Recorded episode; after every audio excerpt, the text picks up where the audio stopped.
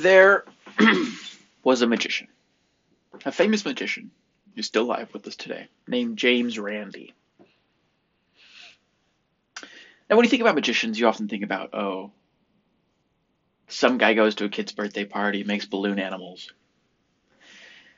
And then maybe you think about, hey, there's stage magicians like David Copperfield, they make the Statue of Liberty disappear. But there's also another type of magician, the type of magician who is willing to occasionally pull back the curtain. And they don't pull back the curtain all the time, and they don't pull it back completely. But part of the fun of seeing them is they'll give you a little taste of how they do it.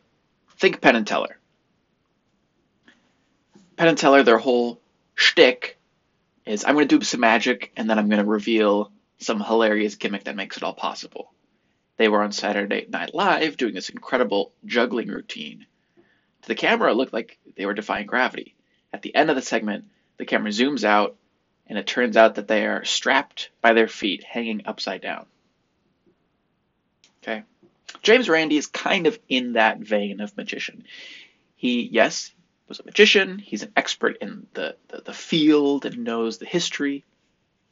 But more than that, he will pull back the curtain for you in interesting ways. James Randi has also been a investigator of the supernatural. He used to be on TV and he would have people come on who claimed they could do things like read minds or use telekinesis.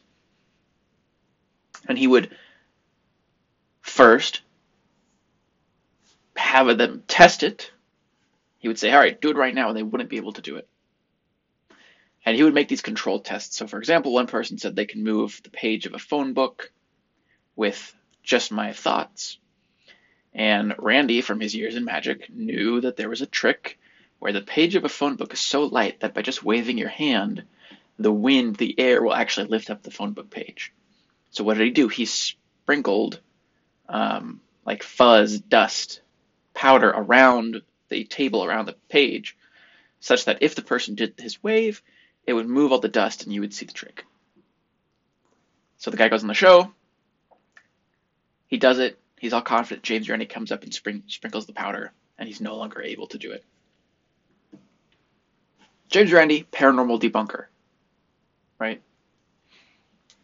He did this for many years, and he finally got to the point where he said, Listen, I want to do a million dollar challenge where I have this foundation that's agreed to put the money up. Listen, anybody can come and here's how it works you and I will sit together, we will devise a test that we both agree on. I'm going to say, here's what I need to know, here's what needs to happen for it to objectively be true. You, we have to sprinkle talcum powder. We have to put the fuzz around the notebook. Are you okay with this? And you both agree, you negotiate, and you arrive on a test. And James Randi says, hey, if this succeeds, I'll give you a million dollars. And you think, hey, I can make this work. So far, no one's claimed a million dollars. Now, here's the thing. If you look at people um, who are interviewed, who just failed the million dollar challenge, they don't say, I must have been wrong about this whole psychic thing. I guess I'm not psychic. No, they, they don't say that. What do they have? They have a reason why. It, well, you got to understand when there's today I just wasn't feeling the psychic energy, or hey, here's the thing.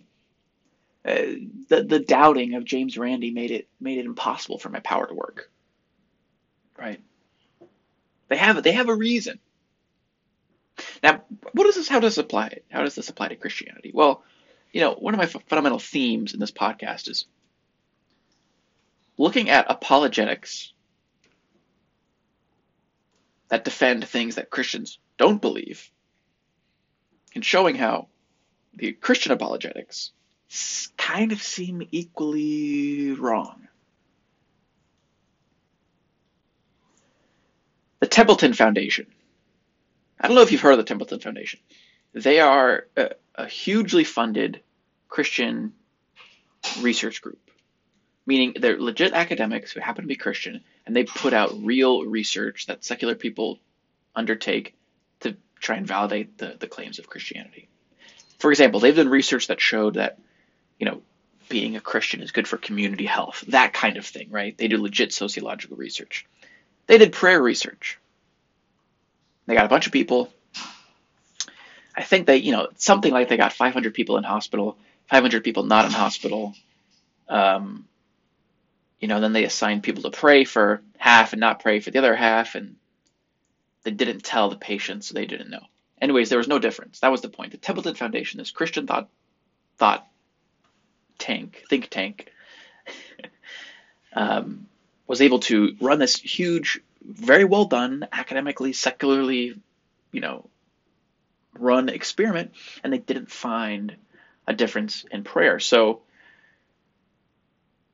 what do Christian apologists do? Well, just like the psychic, they're, they're, they do not say, ah, well, I, I'm wrong.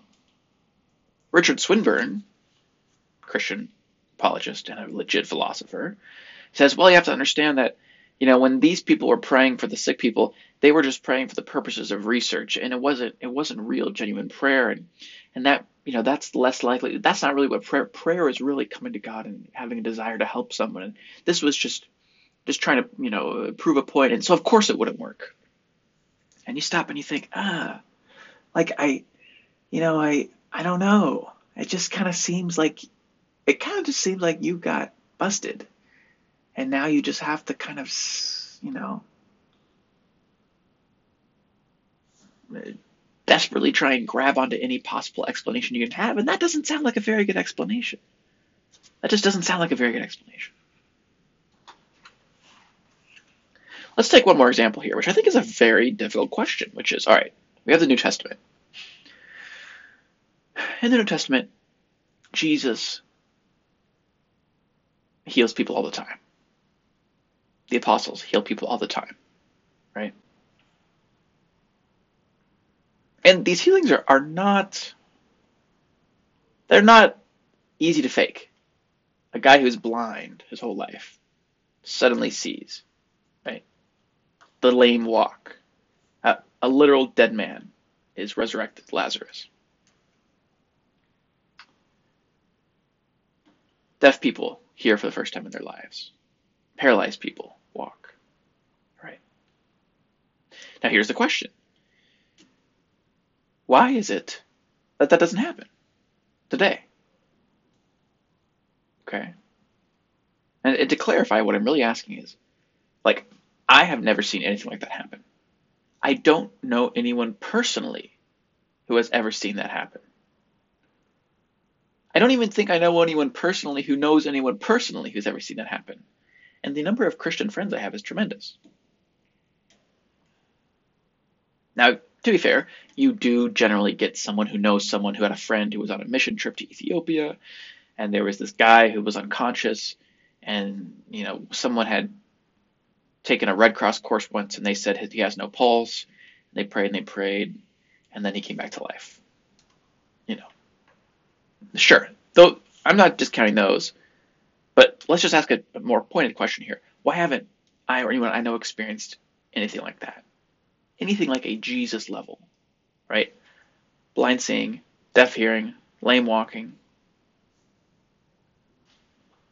Because it seems like if these things really did happen, and God is the same God, and God has the power to do it, and doing it benefits him by convincing people that he exists, and by just helping his people, it seems like he would do it. And so you have to kind of grapple with this question, and it's difficult to come up with a response that doesn't sound like the response that the guy who just failed to make the page of the phone book turn would say. When a guy in James Randi isn't able to tell which of these people has a, a dead mother, even though he claims he's a psychic, he's going to have a response. And it's hard to come up with a response to this question of Christianity that doesn't sound very similar to that psychic's response. Because what can we say? We can say, well, you know, you got to understand that people today don't have as much faith as they used to. Well, you got to understand that, listen, the people in this room, they're, they're, they don't have as much faith. Well, you got to understand. Listen, uh, you know, healings do happen, just just not not to us. Well, you got to understand. My psychic power does work. It just it doesn't work here in front of a video audience. But I promise you, it works. Uh, uh, I just did it, you know, last week to my neighbor. People do get healed. You know, in Ethiopia, there's missions, and this is happening everywhere.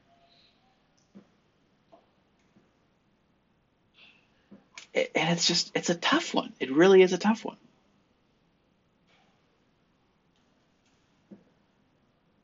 I don't know what the answer is. I, I just think it's another point of friction, another point of, uh, like it's it's really it's difficult. It's difficult to figure it out.